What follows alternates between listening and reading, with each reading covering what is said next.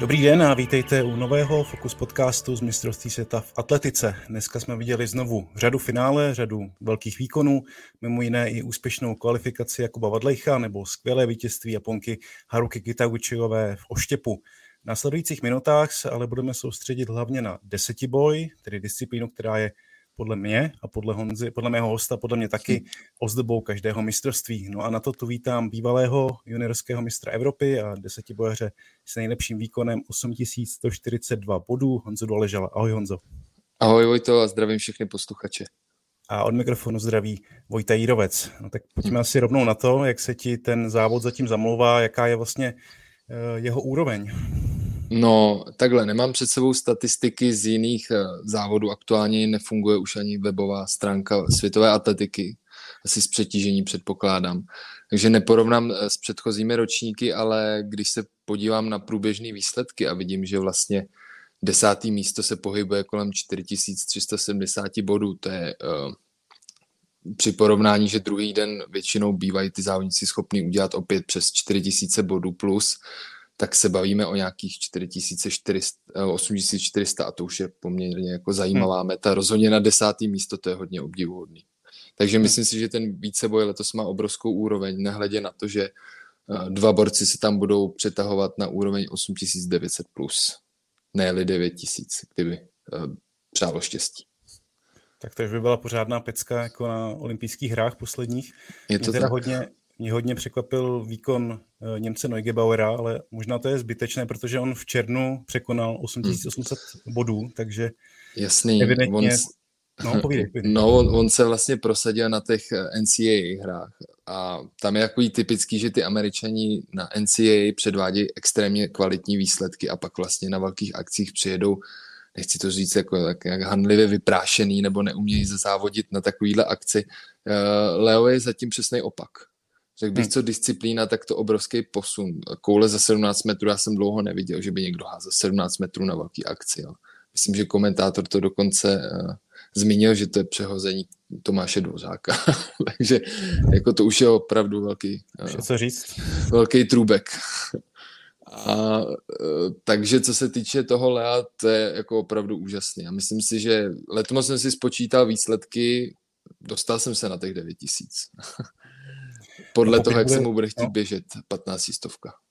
Pokud bude vlastně překonávat ty své osobní rekordy, jako to bylo v dálce a v té kouli, tak... No, no, no.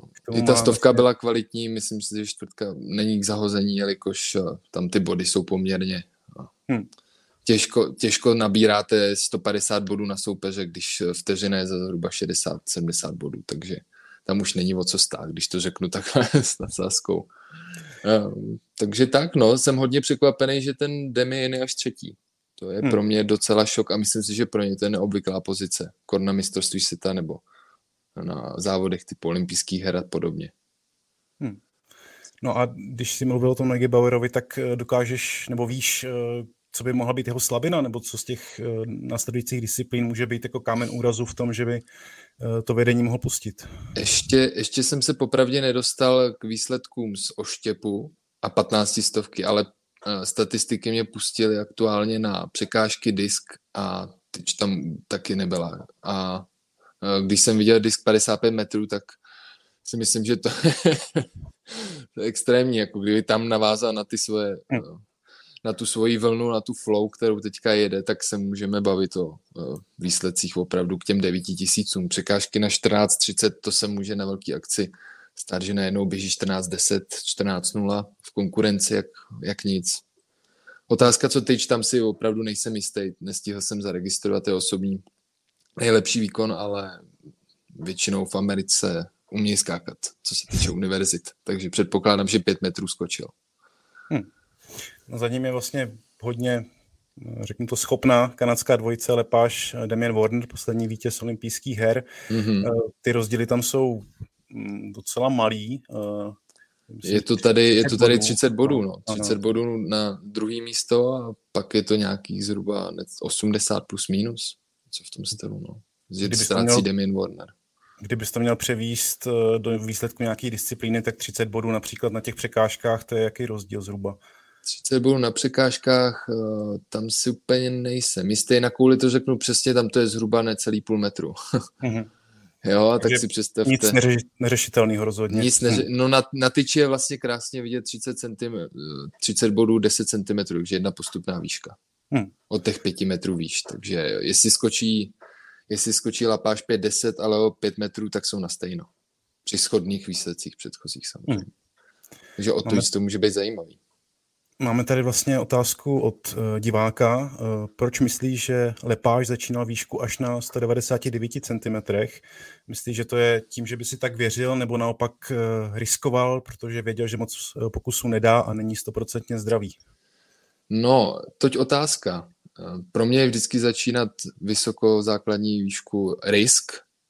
Nezáleží na tom, jak je člověk schopný, ale může stát cokoliv. Mondo je hm. nevyspytatelný kor na výšku, jestli skáčete Uh, už jsou to takový detaily zbytečný, jestli skáčete po směru toho vláku na tom koberce, nebo jestli skáčete proti, tak to dělá obrovský rozdíl.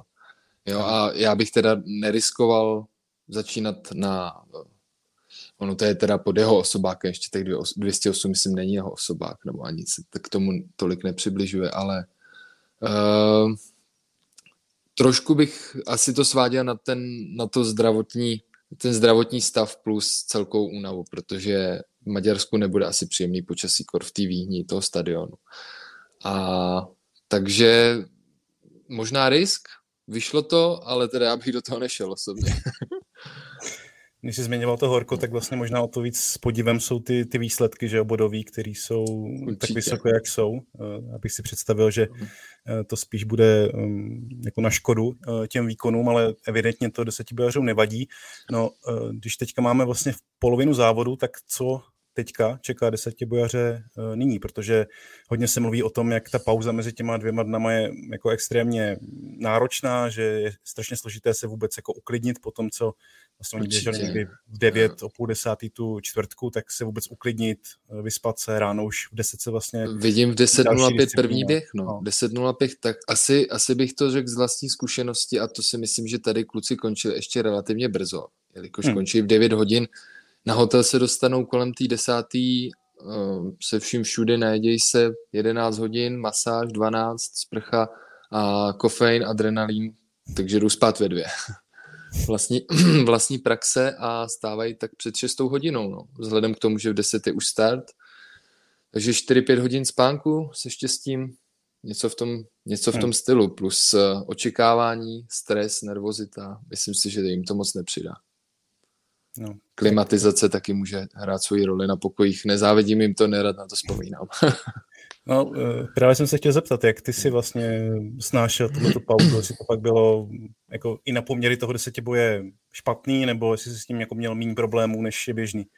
Eh, naš, hm, naštěstí, na neštěstí jsem nezažil atmosféru olympijských her, kdy ta pauza je opravdu extrémně malá. Eh, vím, že kolegové Jirka Sikona nebo Adam Sástián celé zažili tyhle ty krutý přechody mezi prvním a druhým dnem, kdy spali opravdu 3-4 hodiny. To se mně naštěstí nikdy nepodařilo, ale na posledním mistrovství Evropy jsem spal zhruba 5 hodin. Hmm. Pět a půl hodiny a přišlo mi, že jsem spal se hodinu. Ráno to bylo hrozný, hrozný opravdu. Takže nezávidím jim tu pozici, ale věřím, že jsou na to připravení. Trénují na to celý rok, takže od toho to je vydržet jeden den.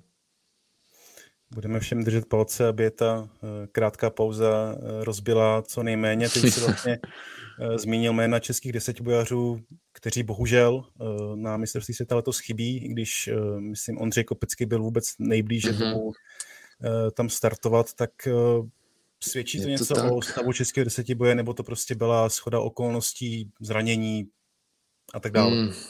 Hele, já si myslím, že tam eh, nechci být kritik nebo pesimista, myslím si, že hraje roli ten světový ranking. Furt jsou tam, eh, samozřejmě může to být skvělá pomoc pro lidi, kteří nesplní ostrý limity, který jsou rok od roku horší a horší, bych řekl. Nevíš, nevíš kolik byl limit letos? Zvládli? Tuším snad 8450. Hm. Jo, to je extrémní, opravdu, to je extrém. A nepamatuju si, že by na olympijské hry ještě vlastně dva ročníky zpátky byl limit více jak 8200 a teď se bavíme na mistrovství světa 8450, to je prostě crazy. hledem, že je 24 závodníků. Ale stejně se nám tam prostě skrz ranking dostanou lidi jako Bourada a, a spol.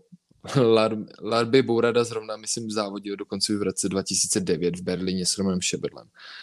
Nevím, jestli to je přesný, ale mám takový tušení, že 2011 už určitě na mistrovství světa byl, tak to něco vypovídá a ten kluk očividně nemá výkonnost na to se tam dostat. A to ten světový ranking nezohledňuje, jelikož vyhrál nejspíš azijský šampionát nebo něco v tom duchu. Jelikož netuším, jak jiným způsobem se tam mohl dostat. Což na tohle to právě dotrpěl například Ondra, nebo doplatil Ondra Kopecký. Myslím Takže... si, že ten víceboj není tak no. jako tragický, ten český, jo, ale uh, trošku, trošku doplácíme na tuhle tu nevyspytatelnou stránku rankingu. Takže kdyby bylo na tobě, tak bys ty podmínky m, mm, jako narovnal trošku jinak nebo nastavil trošku jinak, aby... Ne, to ne, to ne. Já, já bych je nechal, jo, ale určitě bych doplnil to startovní pole. 24 mm-hmm. závodníků v současném stavu s současnou kvalitou plus ranking je prostě uh, extrémní. jo, všude, všude se zachoval nějaký počet závodníků a desetiboj. Je to probíraný téma, vznikly některé mm-hmm. petice, ale bohužel 24 je prostě málo. Vzhledem k tomu, že už teďka máme po prvním dnu minimálně, když se na to podíváme rychle v krátkosti, minimálně myslím tři lidi, co nedokončili už, co mají DNS. To možná i víc. DNF tři, dokonce šest, jo, po prvním hmm. dnu z 24, no tak to prostě už o něčem svědčí. Hmm. Kdyby bylo 32, otevře to prostor pro spoustu lidí, kteří z toho pak můžou nastartovat kariéru. Neděje se tak, eh, zkracují se televizní přenosy, další diskuze, plná zášti, tak to řeknu na rovinu. No, každopádně si mi trošku nahrál s těma odstoupeníma, protože mezi těma uh, eh, DNF je i Kevin Mayer, hmm. Uh, vlastně světový rekordman, který kvůli uh, poranění, tuším, levé achilovky to zabalil už po druhé disciplíně. Dokonce jsem pak zaznamenal nějaký ohlas ve francouzských médiích, že to pro ně znamená docela velký problém i pro olympijské hry, protože bude muset před nimi ještě absolvovat jeden uh, jakoby kvalifikační uh, pokus a to, že pro něj při nějakém jeho současném zdravotním stavu může být docela problém, tak je to s jeho zdravím jako skutečně tak jako vrtkavý špatný, že to může být hrozba i pro tu olympiádu. No, já tyhle ty problémy s achilovkou u něj tak jako podvědomě registruju snad po světovém, reking, světovém rekordu, že se začalo mhm. vlastně sypat to jeho zdraví, který do té doby fungovalo a vybičovalo se do nejlepšího výkonu historie. Ale od roku snad 2019, myslím na mistrovství světa v Doha, už tam byly uh, nějaký známky, myslím, že tam dokonce snad odstoupil, jestli si dobře pamatuju, pod tyči v Sezách, jestli, myslím, že to tak bylo a vyhrál Niklas Kaul nakonec díky tomu. Tak tam už ta achilovka začala být problém, takže to jsou čtyři roky trápení a achilovka má to nikdy není jako vyřešená ta, hmm. Eh, vyřešená po, pohádka. Jo. Tam prostě to, furt se to ozývá, furt se to snažíte žehlit a spousta závodníků i Čechů by vám povědělo to, na tohle téma svoje. No, takže to není dobrá zpráva pro, uh, pro Majera, že jo, což je, dá se říct, hmm. největší současná oštěpařská uh, hvězda. Doufám, je, že se dá do pořádku. No. Doufám, doufám. Uh, ještě když teda doplním odpovím na tu otázku, co se týče té tý olympiády, myslím si, že ta předchozí olympiáda pro něj taky nebyla samozřejmostí a musel plnit závod, eh, tuším, na nějakých těch francouzských ostrovech. Udělali si tam vlastně meeting, eh, mikromeeting, takový jako elitních francouzských závodníků plus eh, pozvaná elita. Taky neměl výkon, dlouho stál, splnil limit s přehledem. Myslím si, že nastane něco obdobného pokud by náhodou ho to ohrozilo v tom rankingu. Případně hmm. se připraví do haly, kde to není tak náročný fyzicky. Hmm. Přece jenom olympiáda v Paříži, to by byla Myslím si, že to bude highlight jeho, pro... jo, jo, jo, bude to highlight jeho kariéry, kde určitě tak. chce uspět, jednoznačně. No, uh, Majer každopádně uh, už na tomto šampionátu se nepředstaví, nepředstaví se taky mimo jiné bronzový z olympiády Ashley Molony. Uh, kdyby ty si směl typnout. Eh, udrží to eh, ten překvapivý německý eh, lídr No, já jsem tam měl mezi svý tajný, tajný koně zařazenýho například Niklase Kaula, který už taky odstoupil. to byl jeden, eh, a vzhledem k tomu, jaký výsledky předváděl, což vůbec nebylo špatný na jeho poměry, hmm. řekl bych skoro solidní, tak mě to docela mrzí. Nevím, co se přesně na té výšce stalo. Viděl jsem nějaký odskákaný pokusy, pak už nic. Přiznám se, že výšku jsem nestihl úplně přesně, jelikož jsme odbíhal na zápas, který jsme měli přátelský s Německem. Ale no, co se týče toho uh, Neugebauera, tak hrozně záleží. Jestli se ráno probudí do flow a začne překážky v osobáku, věřím, že z toho může být opravdu jako první místo. Uh, jestli zaváhá, jestli se neopřel svůj silný disk, který je jako dominantní po snad Lindonu Victory, nebo možná dokonce před ním nejkvalitnější z celé té startovní, startovní plejády, tak bych si myslel, že se na něj dvojice Kanaďanů dotáhne pokud, ten, pokud ty první dvě disciplíny opravdu začnou tak, jak já doufám, tak si myslím, že by to měl šanci uhájit. Tak budeme to sledovat. Sam, samozřejmě je to jako věštění no. z křišťálový koule. Uvidíme to až na posledních 100 metrů 15 stovky, ale věřím tomu, že pokud začnete útokem pomalu na světový rekord, jo, no, útokem na 9 tisíc, takhle se to rekord už nám odskočil, ale útokem na 9 tisíc, tak si to nenecháte jen tak vzít. A evidentně máte na to, abyste tu soutěž vyhrál, pokud si představíte v tom prvním dnu uh, takhle. Když se teďka přesunem uh, ještě na závěr trochu k tobě, mě teda, hmm. když jsem si prohlížel tvoje vlastně výsledky, tak mě zaujalo a nevěděl jsem to, což možná je moje nevědomost, ale že ty jsi se vlastně v juniorech potkával s Karstenem Warholmem, ještě vlastně v jeho desetibojařské fázi, tak stáli jste spolu vlastně na tom pódiu toho 2015 mistrovství Evropy juniorského, tak uh, ty si tam vyhrál, on byl druhý. Jak, jaký to byl tehdy člověk? Na to jako vzpomíná, že teďka vlastně z něj je jedna z největších hvězd, tak jaký byl tehdy? Hmm. Jsou to jako uh, jedny z těch opravdu hezkých vzpomínek na tu atletiku. My jsme se poprvé potkali snad už 2013, před deseti lety na dorosteneckém mistrovství světa, kde vyhrál. Extravagantní kluk, vystříhaný vlasy, borec prostě úplně bo, suverénní borec, to tam vyhrál v nějakým tom eh, v té době snad osmibojařským světovým rekordu. Ne.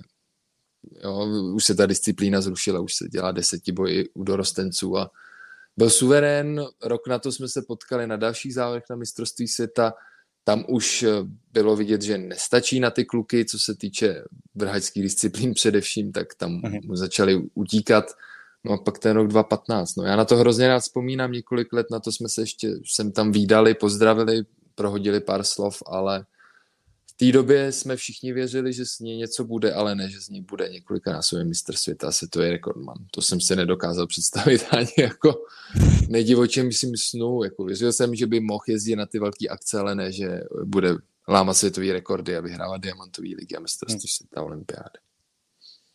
Tak možná, kdyby se líp naučil ty technické disciplíny, tak ho dneska viděli. Uh, no, já, se, já jsem rád, že od toho odešel, popravdě. Jo? já si myslím, že tohle je pro něj jednoznačně lepší. On už v té době byl skvělý překážkář, co se týče no. juniorských překážek, které jsou vlastně stejný jak na, na čtvrtku překážek eh, u dospělých, takže tam nestrácel technicky a čtvrtku běhal kolem. On vlastně ten závod kombinoval pamatuju, že, že šel desetiboj a ještě předtím šel závod na 400 metrů, jo, takže on měl, myslím, že to byla čtvrt, středa, čtvrtek, nebo čtvrtek, pátek vlastně měl rozběh, semifinále, čtvrtky. Uh, jo, jo, tak to bylo, no. Středa, čtvrtek, pátek, pátek finále plus minus, eh, odběhl finále čtvrtky a za hodinu a to šel v uh, čtvrtku v deseti boji. Tak. no, úplně šílený, šílený prostě, takže už v té době byl crazy, ale do takový míry, jako by byl si to je rekordman, to fakt ne. No jaký to je vlastně teďka pro tebe pocit, když ho vidíš, eh, jak eh, překonal světový rekord, teďka vlastně, tuším předevčírem vyhrál mm. znovu mistrovství světa, tak eh, jak ty jeho závody jo, sleduješ? Je to super, já jsem jeho největší fanoušek, tak když to řeknu, jo, samozřejmě uh, mám na něj nějaký osobní vzpomínky a to věřím, že dost, dost lidí teďka, ale Uh, beru to jako součást svých nějaký kariéry, dětství, že jsme spolu procházeli ty mládežnické kategorie, už by se asi na mě nespomněl, ale pro mě to je takový, kdo ví, jo, pro mě takový zadosti učinění, že si řeknu, jo, s tím jsem závodil vlastně, s tím mám fotku, super. Takže tak, no. Podle mě cená fotka eh, v atletickém prostředí určitě. Určitě, mám ji zarámovanou někde. pak vlastně ty si vyhrál to juniorské mistrovství Evropy, eh, že tak řeknu, byl si vnímaný jako vlastně největší naděje českého desetiboje v té době, ale pak přišly zdravotní problémy, který třeba já jsem se úplně nedopátral, o co tam mhm. přesně šlo, tak nevím, jestli o tom chceš mluvit, ale možná No, mě nedělá, problém, mě nedělá problém o tom mluvit, jo. je to jenom téma na hrozně dlouho a musí se zeptat, jaký problémy myslíš vlastně, protože jich je hrozně moc.